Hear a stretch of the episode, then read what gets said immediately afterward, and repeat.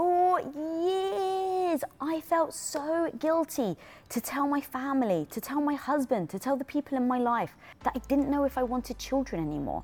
Because honestly, if you come from any type of um, background like I do, um, where my family is Greek Orthodox, the expectation was definitely that you would grow up, you would get married, and of course, inevitably, you would end up having an entire pack of children that can make up for a soccer team.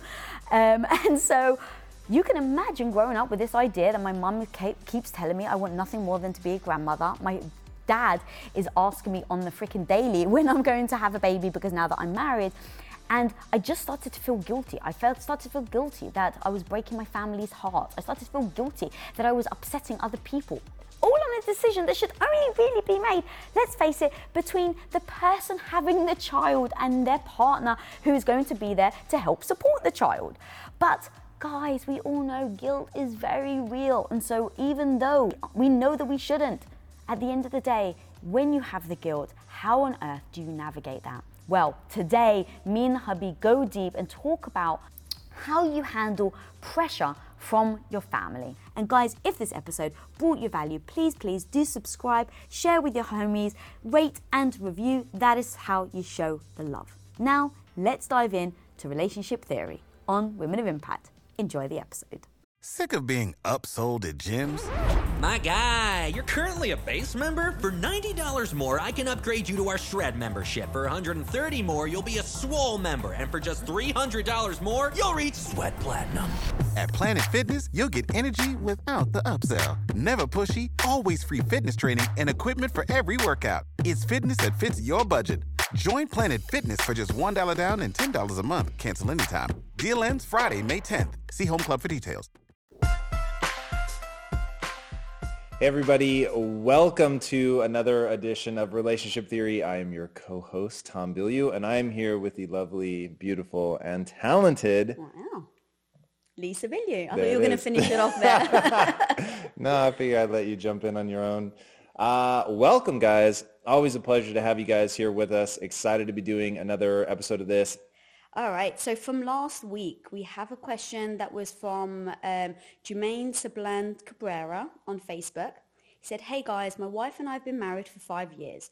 Unless our minds change for something different, we won't be having kids for another four to six years. My wife is 26 years old. I'm 27. Friends, family, acquaintances constantly ask us about having kids, why we're not having them sooner and to not wait until we're after 30 to have kids because it's more dangerous and we'll be too old to really enjoy them. Wow. However, we don't believe that ourselves because every year we live healthy and stronger lives. Do you too hear similar responses when the kids topic pops up and how would you respond? Mm. Do you want to go for it? Um, we did probably hear that back in the day. We don't really hear that anymore. I think at this point, people have really given up on us having kids. Uh, we've been so consistent uh, with the fact that we're that's not the path that we've chosen out for a long time. But yeah, in the beginning, I think people were pretty encouraging of us to do it early.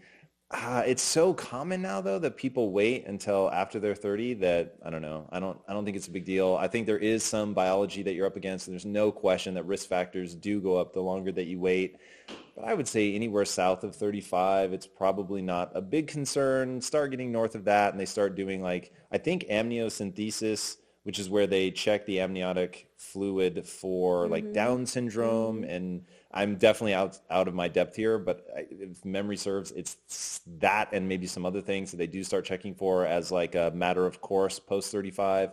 Um, so you know, take that into consideration. But um, I don't know. And for me, because uh, also when we were considering having kids, adoption was also a very potential strategy. So I wasn't that freaked out about age. But I think so. that was more for you than me. Cause That's why I was kind of waiting for you to lead off. Like when it comes to kids, I think there's a lot more pressure on you. And yeah, I mean, I think so. The one thing I want to address here is he said, you know, we're ha- healthy and happier than ever, so I'm not tense. Right. Um, the one thing that me and you did is we had that brutal discussions. Like every time we wait, like you said, like it I think it does change the chances of getting pregnant, right, as you sure. get older. Well, so that it definitely does. So, but um, so they're saying like we're happy and healthier than ever, so we're not stressed.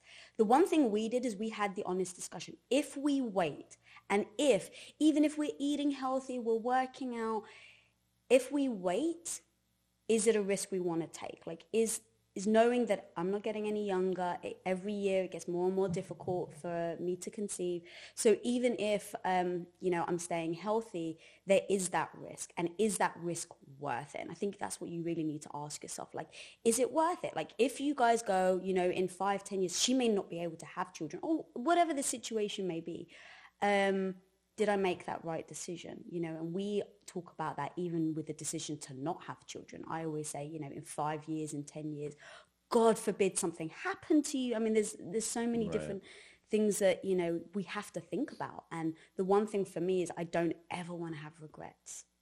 That's so weird. Like, I don't, and you say that all the time, but like, you're going to have regrets. Like a hundred percent. Sure. I can make any human being yes. a guarantee because your regrets are based on where you are in that moment in your right. life. But if I've analyzed it, I go, okay, back then I thought this way. And so I regret having made that decision. All right, but, I, ready? but I've really analyzed it. Yeah, gone. I die.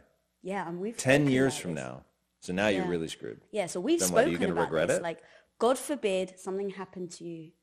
Um, no, because we've I've really looked at the situation and I've taken the, both um, both circumstances. So, but what do you? Because emotionally, you will feel it. Emotionally, right. yes. you. This is not how I would look at mm-hmm. situation. I want to be abundantly clear, and I don't advise, by the way, having kids right. to uh, stave off loneliness. Sure. I think that is a suicide mission emotionally because your kids are programmed to leave you. Yes. But let's ignore that for mm-hmm. a second. Uh, 10 years from now, not going to be able to have kids of your own anyway. You could still mm-hmm. obviously adopt, but you're not going to have kids of your own. I die.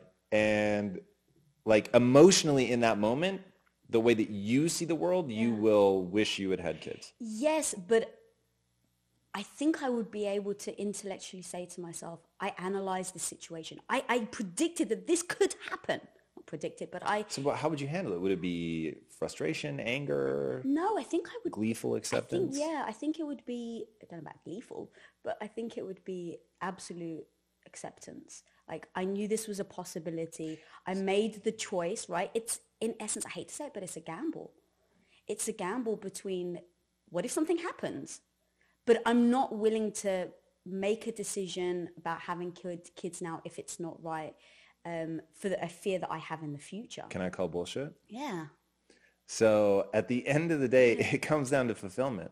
Like one of the reasons I think people have kids, it seems from the outside, I have not had kids, so I can't mm-hmm. swear to it, but between having worked with kids and having um, pets, I hate to say it, but there is a sense of fulfillment that you get out of that. Mm-hmm. I think that's one of the huge drivers. And I think that's why for you, having gotten so into business and building something and all that, I think that you would need fulfillment. But mm-hmm. my gut instinct is, well, how about this? From the grave, I'm advising you now, if that happens, do not, don't waste a second thinking about it being a thing between he lived and I didn't need kids and he died and now I wish I'd had kids. Right. You need to find fulfillment in building something, becoming something like it, that the, it's not the choice between husband and kids. It's sure. really not. And I think that mm that's super dangerous. I think it's, you need to be fulfilled and you need to have something at the core of your being that like makes you feel like you're giving something you're connected to people and you have mm dr drew who i'm researching right now for tomorrow's interview that guy is interesting man that guy is interesting and one of his hypotheses that we will be talking about tomorrow for sure is that fulfillment is entirely 100% about the other. It's about somebody else. It's about connecting. It's about developing a skill set, which is very interesting. I want to talk to you more about. It's about developing a skill set that is of use to somebody else. So not just like ladling soup, but like you have a skill set that is useful to somebody else. And I think this is interesting. I've never thought through this. I think you would turn to, you would start advising people. And I think that you would get into that like in a crazy deep way. Yeah, but let's backtrack for a second because I don't think I would necessarily. And look, who knows, right? When you're in a situation, you don't know how you're going to exactly act unless you are actually in that situation. You can sure. prepare yourself. But I think that if, God forbid, I lost you and something right. happened, I don't know if I would want kids because like oh it's a fulfillment now that I set aside and I actually do want. I don't think it's that. It's literally I would want something connected with you. And that's why I would be sad that we didn't because I know and look it's That's can I'm yeah you'd have to fall in love again, like all of that stuff. And I don't. The last thing I want to do is be haunting you from the grave, yeah like but that's not your decision. It's literally just because I'm dead.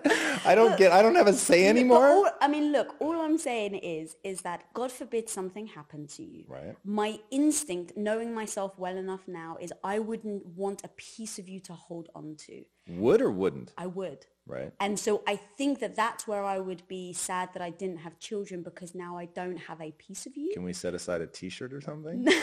I mean, look, but we've discussed like, I mean, not necessarily your your sperm, but we've definitely spoken about freezing my eggs. yes. Um, and so that was another thing. Like in analyzing not having kids, we thought about every situation, every scenario, and if we didn't, um, if we changed our minds, and I was, you know, in my forties, like what would we do? And so that was a possibility. Of, Right. Like, but I wouldn't freeze your sperm and then like inseminate once you're gone. Like that's not what I was looking for. But but I think that's if I was to regret not having children, I think that would be the reason because I'd want a piece of you to hold on to. Like, I just want, it'd be so cute to have a little son with like your personality. Yeah. Why don't you ask my mom how cute I was Yeah, as a that's kid? true. I was a nightmare. Oh, I'd still love you. If you're fed up of people constantly pushing you around, ignoring your boundaries, and just disrespecting you left, right, and center, then it's time to finally stop letting people walk all over you and start actually standing up for yourself, my homie. Because trust me, I've been there, staying silent and living a life I never actually wanted for myself, but lacked the confidence to do anything about it. But I was able to go from someone who settled and lacked all the confidence in herself to someone who comfortably commands respect. And guys and my homie, even with the fears, the doubts, and uncertainty, you can finally go after what you freaking want in life, set boundaries, speak up, show up, fight imposter syndrome, and stop people pleasing. And I break down how to actually do this step by step in my book, Radical Confidence. And when you pre order your copy of Radical Confidence right now today, guys, you can get a free gift valued at $171, which includes my ultimate guide to radical confidence, which is a workbook that you actually can work through as you're reading my book, three months ad free listening to Women of Impact on podcast, and one hour exclusive relationship coaching sessions with me and my hubby of 21 years, Tom. So, my homie, if you go and pre order this book right now, you get all of those things for utterly free, which has been valued at $171. So, go over to radicalconfidence.com to pre order your copy right now. That's radicalconfidence.com. See you there, my homie. Let's freaking go.